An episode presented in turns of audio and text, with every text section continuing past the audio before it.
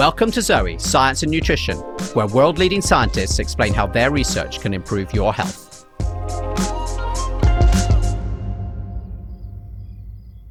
In today's world, we increasingly live our lives late into the night.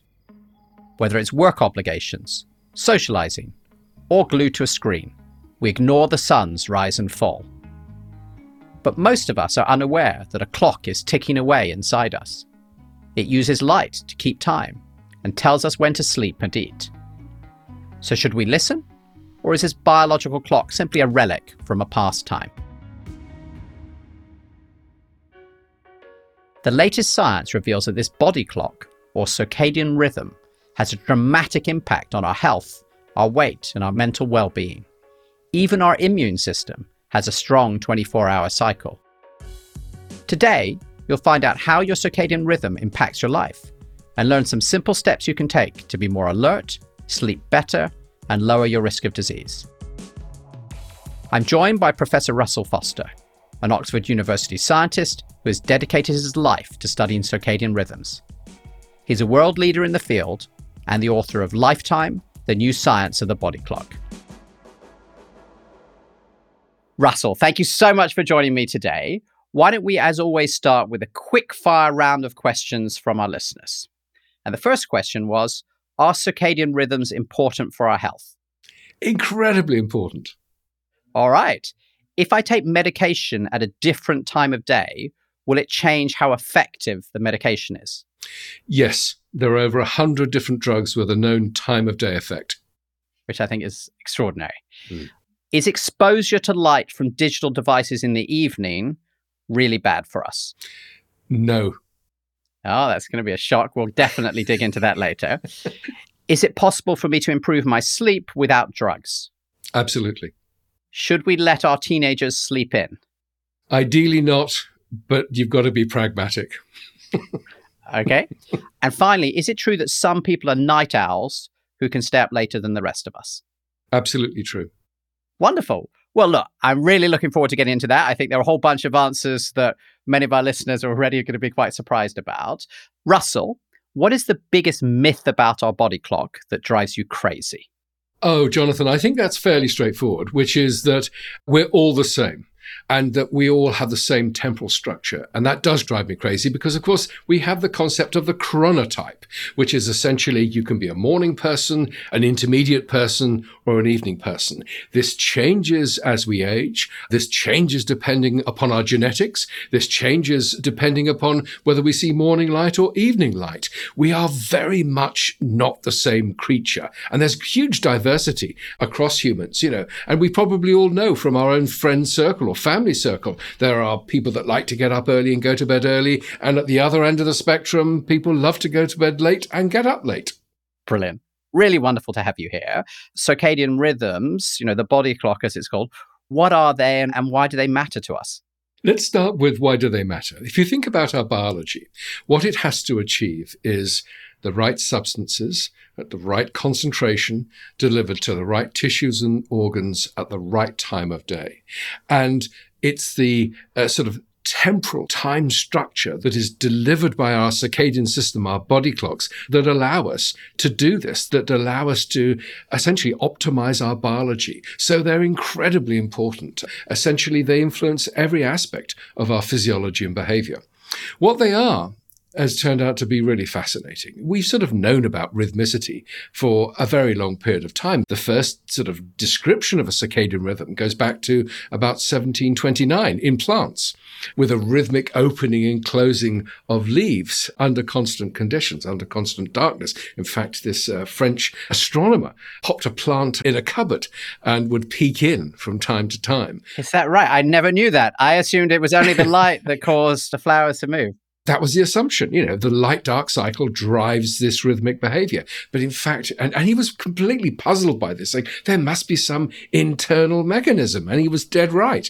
And it took us quite some time to try and understand what that mechanism was. I mean, in the early days, we knew that there was a master clock within the brain in the hypothalamus, an area called the suprachiasmatic nuclei, mercifully abbreviated to SCN. And it comprises about 50,000 cells. And when I started in the business, it was was assumed that circadian rhythms were the product of cell cell interactions, a sort of a circuit property that would generate a 24 hour oscillation in electrical activity. And then, I mean, it was so exciting because people had isolated individual SCN neurons and shown that they would tick away in a dish on their own in terms of electrical activity and, and indeed turning on and off of, of genes so to make sure I'm following this, this really is the clock, is it? So deep inside my brain is this little thing which is going tick tock. Is that a way to think about it, or have I made it too simple? No, no, it is the master clock. And now we know that a bunch of genes, which are turned on, make their proteins. Those proteins form a complex, and then they enter the nucleus and turn their genes off. The proteins are then degraded, and then the whole cycle starts again. So there's a, a molecular feedback loop. And we thought that it was only SCN cells that had this capacity.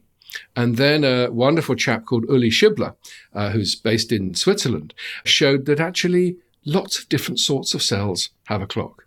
So you can think of a master clock within the brain coordinating the rhythmic behavior of literally billions of individual cellular clocks throughout the organ systems of the body. So you've got this incredible hierarchy. I mean, it, it's sort of a bit, the analogy I've sort of used is a, it's a bit like the master clock in the brain is a conductor of an orchestra.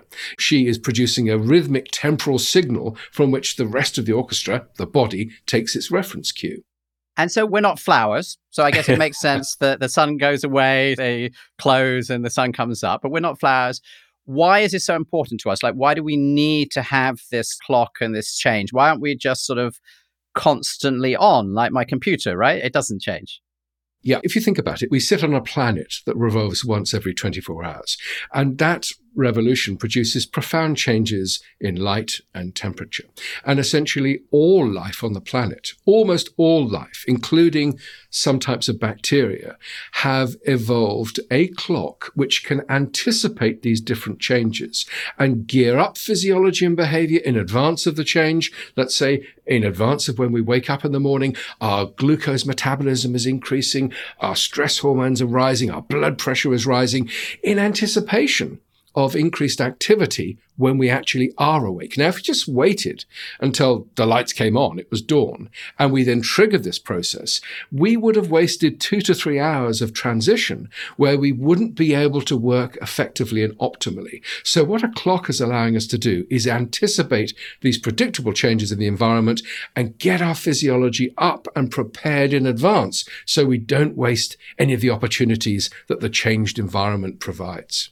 Got it. So what you're saying is we shouldn't think of ourselves as like a computer or a car which you turn on as instantly available to do whatever the thing is actually you know it can take us hours to be in the optimal place to deal with the stress of trying to convince my girl to go to school in the morning i can't just yeah. switch it on is what you're saying yeah i need the couple of hours of prep to be ready to deal with that and yep. that that is true for many of the processes that go on in our body and so you need to know sort of where you're going to be in a few hours, it's no yeah. good to just be like, oh, off, on, you know, just deal with the environment as, as it is. Well, that's right. I mean, again, you could think of it a bit like an engine. It will be like going from first gear into reverse. You know, you can't do it. You have to go through the stages. Otherwise, you destroy the engine. And, you know, it's so important to appreciate that the different states of wake and sleep are just so very, very different. Our metabolism is utterly different. Our ability to process food, our drugs, Everything is changing. Our cognitive abilities, our ability to process information in the early hours of the morning is worse than if we consume sufficient alcohol to make us legally drunk. We're that impaired. So say that again, Russell. You're saying first thing in the morning, I am as impaired as if I was legally drunk? Around about four to five o'clock in the morning, yes, before the clock has started to wake you up, your ability to process information is that impaired. And so, you know, the serious point is if you're driving a car at four five o'clock in the morning, as many people have to do after coming home for the night shift or getting the family off to that sort of um, ferry and, and, and the early holiday, your ability to drive that car is worse than if you consume sufficient alcohol to make you legally drunk. So it's a big deal. That's amazing. And I think many of us assume that this is just because we're really tired, right? So, you know, four in the morning, most of the time we probably haven't gone to sleep or we've woken up mm. incredibly early. I mm. think you're saying that it isn't just because I'm tired. Yeah. it's actually to do with the body clock's point I'm in. Is that correct? Exactly. And in fact, if you haven't slept, it gets worse. So it's a double whammy. And often we refer to sleep and circadian rhythm disruption, SCARD, because it's very difficult to, in many cases, tease apart the two. And in fact, what sleep deprivation will do is actually make the sort of the impairment by the clock even worse. So that 4 a.m. window where you're naturally at your lowest cognitive abilities will be made worse if you hadn't slept properly over the preceding few days there'll be a lot of people listening to this call who do shift work. So they're not on a regular pattern. And there are others who travel across time zones. And we had a lot of questions for both of these. So I think all these people know how powerful the body clock is. And I think anyone listening who's ever gone across many time zones has sort of had that strange experience. How does your body synchronize between this? So how does my body know that it's now the middle of the afternoon and and not the morning? Okay, so we talked about this master clock regulating this sort of billions of individual cellular clocks. And this temporal structure is of absolutely no adaptive value, fine tuning biology to the demands of the day and the night, unless it's set to the external world. And so we know that the light dark cycle, the dawn dusk cycle, is the most important signal.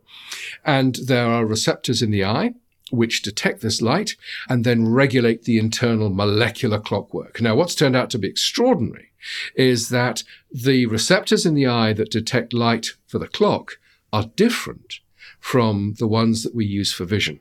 So the visual cells, the rods and cones, give us our sense of space.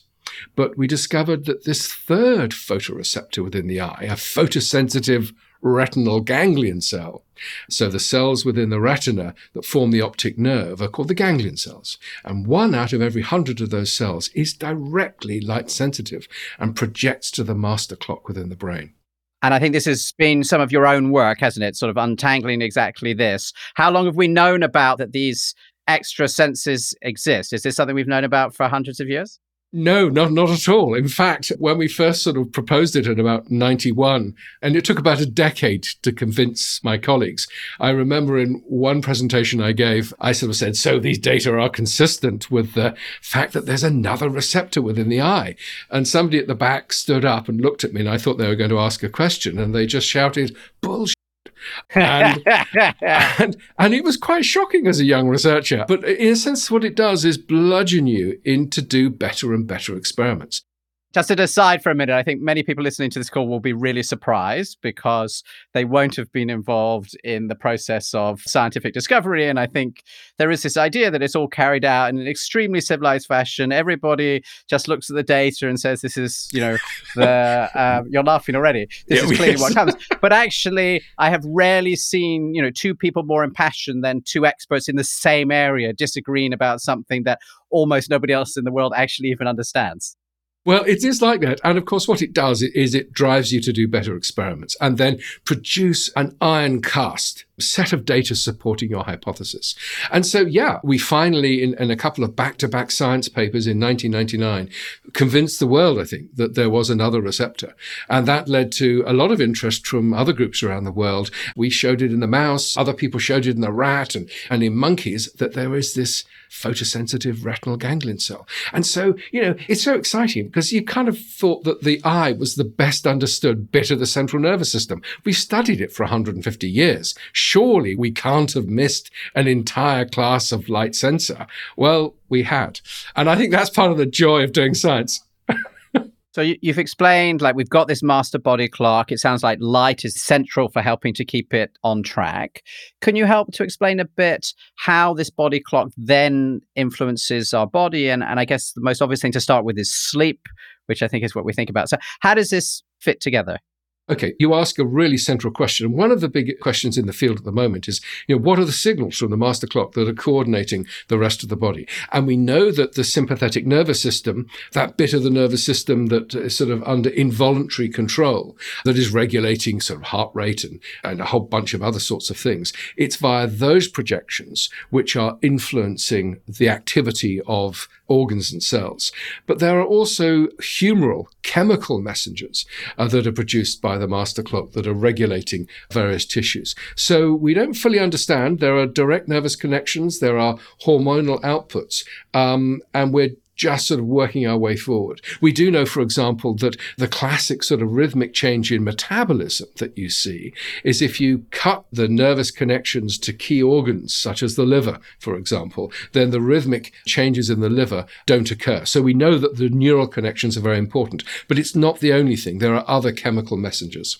And so, what happens if we don't live alongside our circadian rhythm? So, you've described this pattern where it's getting me all ready and it makes me ready for breakfast and it makes me ready to go out and do things and, and ready for sleep. What happens if we just say, ah, oh, you know, the circadian rhythm was for our ancestors. I've got electric light now and I've got fun things to do. What happens if I ignore it? Well, and of course, we go back to your original question, which I didn't answer, which is what happens with jet lag and shift workers. And of course, you eventually get over jet lag because you are exposed to light in your new time zone, picked up by those amazing receptors that lock then the internal clock onto the new light dark cycle. But it can take a day for every time zone you've crossed to fully synchronize. So it can take quite some time. And the question many people ask, of course, is well, why don't night shift workers adapt to the demands of working at night. And that's always been the assumption. But the problem again is light. So in the factory or the workplace, there's relatively dim light levels, but then the individual will experience bright natural light on the drive home or indeed on the drive in to work. And the clock will always defer to the brighter light signal, which is invariably the environment, as daytime. And so, in fact, the clock of night shift workers and day shift workers is broadly the same. We're locked onto the same light dark cycle. Now, experiments have been done where individuals have been exposed to brighter light in the workplace about 2000 lux, which is a measure of light intensity, and then actually hidden from light during the day. And just like jet lag, they eventually adapted to the night shift. The problem is that's not a practical solution for most individuals. Um, so that's the mechanism, but what are the problems?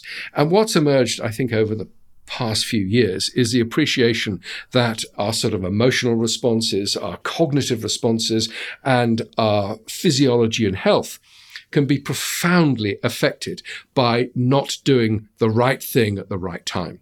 So, in terms of emotional responses, we see fluctuations in mood, irritability, loss of empathy. We fail to pick up the social signals from other individuals and we lose empathy.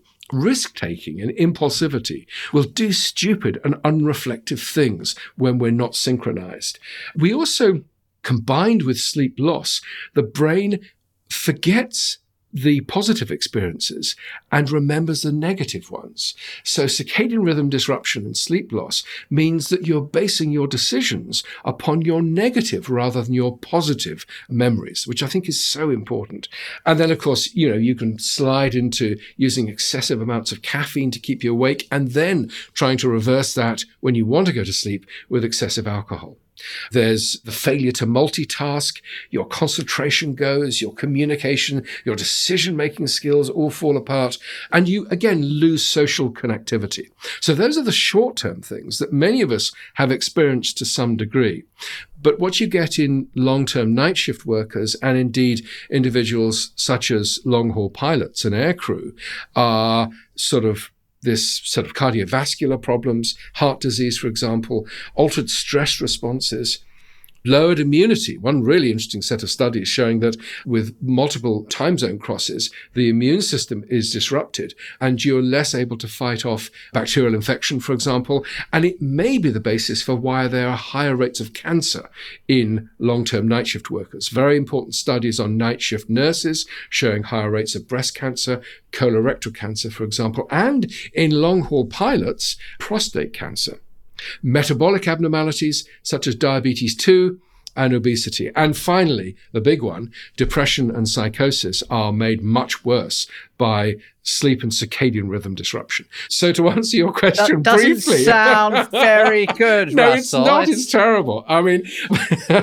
it's quite clear that this disruption is so much more inconvenient than feeling, you know, tired at the wrong time of day. This has a massive impact well, it's interesting, isn't it? Because I think that's what you tend to think about is, you know, I've had a bad night or it's really tough to be doing night shift. I just want to clarify this because Are you saying that even if I was sleeping properly, so let's say I'm doing a night shift, I've done it for long enough or I'm good enough at it that I am getting sleep during the day. So it's not that I'm not sleeping. These things are actually a result of being against my circadian rhythm. They're not just because I'm tired and lack of sleep is causing this. Well, it's the double whammy. So essentially, you're on the night shift, your whole biology is saying you should be in the sleep state. So what do you do about it? Well, the body's response is to overactivate the stress axis so that you can function at least at some level. You can't expect peak performance, incidentally, but you can function at a certain level for a certain amount of time.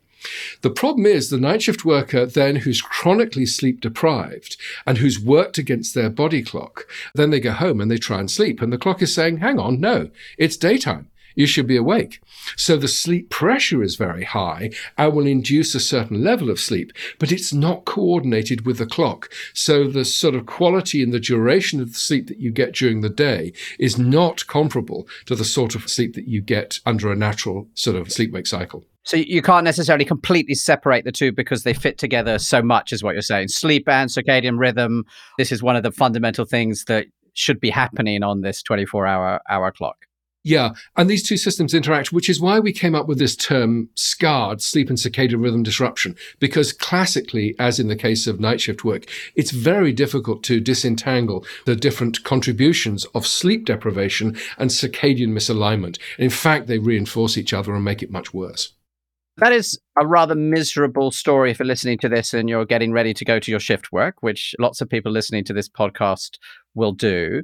I just wanted to dig in a minute to some of those things because they sounded quite scary. Many of the people who do shift work, after all, are working in healthcare. So they will be nurses and doctors, and they will be having to make life and death decisions in the middle of the night, right? So I luckily never have to do this, but that happens you said something about the risk taking and the brain only remembering sort of negative memories. Could you explain a bit more sort of what's going on there? And then I guess, is there anything we can do about it if you are in these situations? So, for example, after extended periods of time on the night shift, your vigilance drops hugely. And, and this can impact the safety of your journey home. Study from the UK showed that 57% of junior doctors had either had a crash or a near miss on the drive home after the night shift. So what can we do? Well, we can provide vigilance devices that clip onto the dashboard that will map head nod or eye roll. And in fact, high-end German cars are building this technology in routinely so that if you are likely to fall asleep, there's an alarm that goes off and wakes you up. Now that's a sort of a simple life-saving device.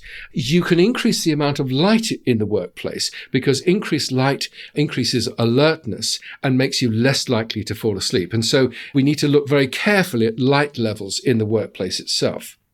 Knowing that there's poor physical and mental health associated with things like night shift work, we could institute a high frequency health checks for the workforce, catching potential, you know, early risk cancers, obesity, diabetes too, before these become chronic and potentially irreversible conditions. This is simple stuff.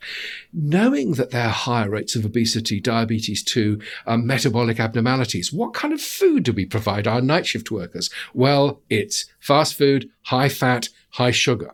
We should actually make available for our night shift workers um, protein rich, easy to digest snacks. That's the sort of thing that the body can cope with and is not going to predispose to these metabolic abnormalities. I think also many night shift workers don't appreciate some of the consequences of what's going on. And it's not just those individuals, but it's also the people they share their lives with.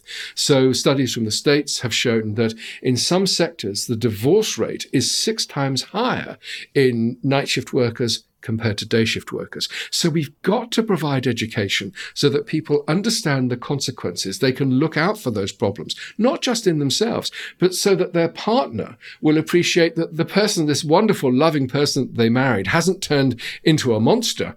It's an inevitable consequence of doing this particular job. So education is important. And Russell, that sounds all quite profound. So it sounds to me, you know, maybe the other follow on is we should be trying to minimize the number of people who are having to work in conflict with their body clock. These are not minor things you're talking about, right? These are pretty shocking. I, I think that's right. And I think that just because we can, should we? And I think we need to ask that question very carefully. And of course, so many people don't want to do night shift. It's an economic driver. Many women, for example, many nurses, the only way to have a family and a career often is to do night shift work. So you can get the kids off to bed, you go on the night shift, you're back to get them off to school, and then you struggle, you know, to try to sleep during the day and all, and all the rest of it. So there are really severe economic drivers, but we need to try and mitigate some of this risk. Where possible, we need to avoid it, but there are unavoidable errors, as in our frontline staff, our policemen, our ambulance crews, our doctors and nurses.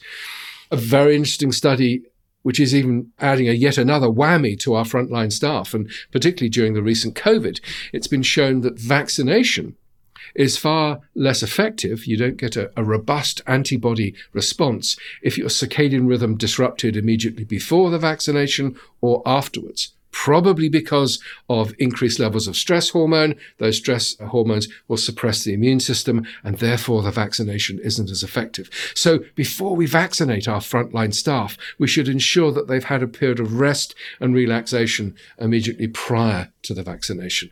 And presumably that suggests that if I've messed up my body clock at this point, then just my immune system in general is not going to work as well, which is bad not only for infectious diseases, but we know for you know things like cancer and all the rest of it.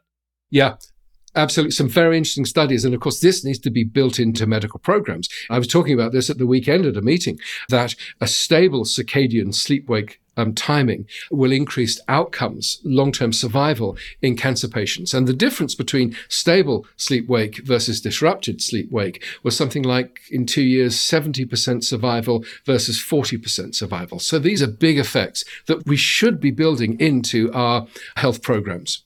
That's amazing. So, Russell, I'd love to talk about how the circadian rhythm is changing during our lives. So, is it true that there's a real change in your circadian rhythm at the point when, for example, you go through menopause, which is where we've had a lot of questions? Yeah, the changes during menopause are related primarily to the changes in the estrogen and, and progesterone, those two key hormones that um, cycle across the menstrual cycle. Now, estrogen has been associated with increased sleep broadly speaking, and progesterone, greater relaxation. So these are really important hormones. And so, in fact, you know, you get many women find just around the time of ovulation, they're more relaxed, they get better sleep. But premenstrual, before menstrual bleeding, when estrogen and progesterone alone, then you get greater levels of anxiety and potentially depression and irritability. And so there's that premenstrual things. And is that actually affecting the body clock at this time, or is this so it's probably a more direct effect of the hormones. What we do know is that the circadian system is fundamentally important in the release of the neurohormones in the brain, regulating the pituitary gland, the release of the key hormones from the pituitary gland that then arrive at the ovary and indeed the testis, and indeed the response of those organs to those hormones is all being regulated by the clock, which is why in, again, night shift workers and indeed air crew, you find uh, disrupted menstrual cycles, more difficulty getting pregnant. And indeed, there's a statistical, although not hugely, there's not been many studies, but a greater risk of miscarriage. And in fact, if you're undergoing IVF, the recommendation is not to do lots of transmeridian flight or indeed do night shift work. So we know the clock is extremely important in our reproduction. In males, for example, there's a morning rise in testosterone. And it's at that time of day that sperm motility and sperm activity is the most efficient. Uh, whether that directly correlates with conception is unclear, but certainly, you know, you'd predict that it would be important. So the clock is embedded in a lot of these things, but in terms of the menopause, it's more of a direct effect of those changing hormones, which are driving uh, temperature, relaxation, and sleepiness, which is a, a, great problem. And, and what's so frustrating is that this is such a, an important uh, impact on women and yet there's very little intervention. There's very little that one can do about it. There have been studies which have suggested that if you use good sleep hygiene, the sorts of things I've just talked about, then you can actually get better sleep and you can sort of get through the menopause and the premenopause perhaps more effectively. But there's no magic bullet, sadly. HRT in some women has been shown to improve sleep, but not for all. Is there a circadian rhythm for our guts? Clearly, we talk a lot about nutrition and the microbiome. Is there something that the circadian rhythm has to tell us about how we should think about eating? Yes, and this is a really important area. So the empirical evidence shows that if we have a constant infusion of glucose throughout the day, our ability to clear that glucose is much more efficient during the first half of the day, and it tails off towards uh, evening and then becomes pretty inefficient. So, in fact, you're getting rid of glucose very effectively during the first half of the day, but less effectively during the second half of the day. And of course, by having higher levels of glucose, you can uh, generate glucose intolerance and you're on the way to type 2 diabetes. Other experiments have shown that if you load your calories at breakfast and lunchtime versus lunchtime and evening, you know, let's say 2000 calories, which were designed to promote weight loss, the weight loss was much more effective during the first half, uh, if you had your calories during the first half of the day rather than the second half of the day. So there's this circadian modulation of our metabolism. So you think, well, hang on, this is crazy. I mean, society now often misses breakfast. It'll often have a lunch at the workplace. And then finally, after the commute home, you have your large meal. But this large meal in the evening is a recent occurrence in human behavior in the medieval period, the breakfast and lunch, you know, those great banquets we all think of, you know, in the Tudor period were at lunchtime. They weren't in the evening. And so our changed eating habits have been relatively recent, driven by the aristocrats. So a show of wealth was illuminating your house with candles. And it's worth bearing in mind until, you know, uh, 19th century, uh, a candle was the equivalent of a working man's daily wage. They were incredibly expensive. And so many of the working people, they followed the natural light dark cycle. Whereas the aristocrats started eating later and that sort of trickled down in more recent years to much of society eating later in, in the evening. And that's the worst possible thing uh, that we could be doing. So, if possible, and I again know it's complicated because of the way we structure our lives and the commute and all the rest of it, try big breakfast, you know, nice lunch, minimum, you know, bowl of soup in the evening.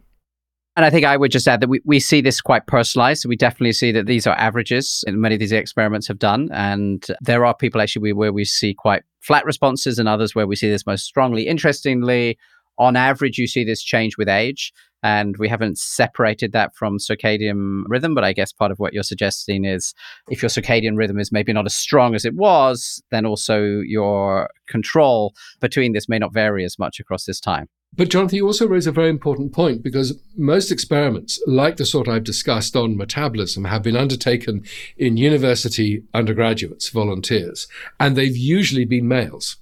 And so it's good that you raise this because many of the times we're extrapolating from healthy young males to the rest of uh, society, including females. And that simply may not be appropriate under certain circumstances. So, yeah, the data are great for healthy young males, but we need studies in other demographics and also between men and women.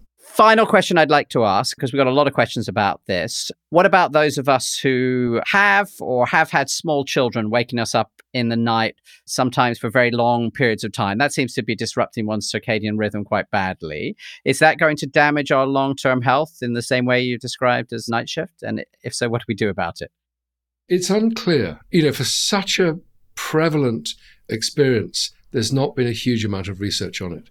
So I suppose what I would say is that the first few weeks and months uh, when a newborn, you know, arrives, because of the need to pack on the calories, then there will be the need to feed throughout the night. But that diminishes fairly quickly. The trouble is that many young children become very dependent upon that type of physical contact, and they will wake up and seek comfort, whereas actually they don't need food.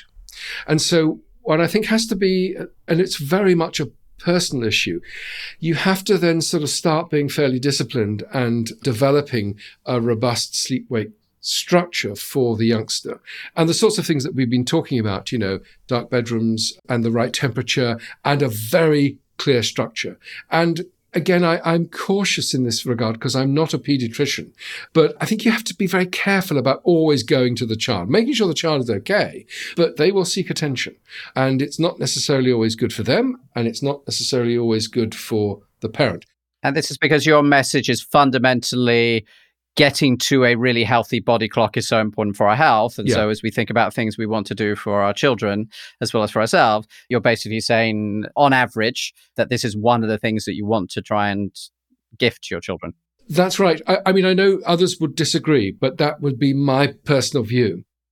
Russell, thank you so much. I think there's so many topics that I wanted to get into, but we haven't been able to cover all of them this time. We always try and do in this podcast is for me to try and do a, a quick summing up of the many different things we've covered. And we started by saying just how important the body clock is. And this matters because if we're living outside of the way the body clock setting, there are a lot of negative outcomes. And that if we move outside this, and some of us have to, because, for example, we're night shift workers, they're very profound impacts. And I think you also said that as we go through aging, this tends to mean that the circadian rhythm is not as good. And in particular, we talked about women going through menopause, where you have not only the circadian rhythm, but really these changes in these hormones re- leading to really significant disruption of sleep, which obviously has a lot of the impact that you were talking about.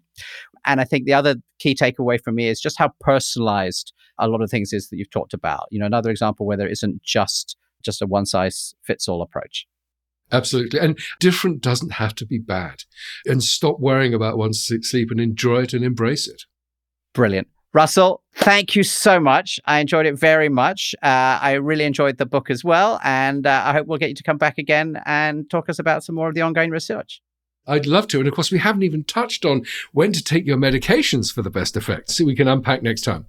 Let's do that. Maybe a whole podcast just on that.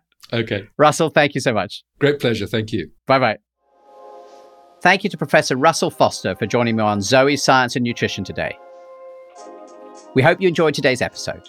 If you did, please be sure to subscribe and leave us a review, as we love reading your feedback. If this episode left you with questions, please send them in on Instagram or Facebook, and we'll try to answer them in a future episode.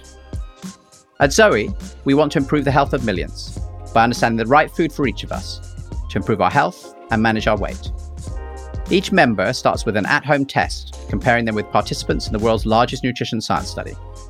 If you're interested in learning more about Zoe, you can head to joinzoe.com slash podcast and get 10% off your personalized nutrition program. As always, I'm your host, Jonathan Wolf. Zoe Science and Nutrition is produced by Fascinate Productions with support from Sharon Feder, Yella, and Alex Jones here at Zoe. See you next time.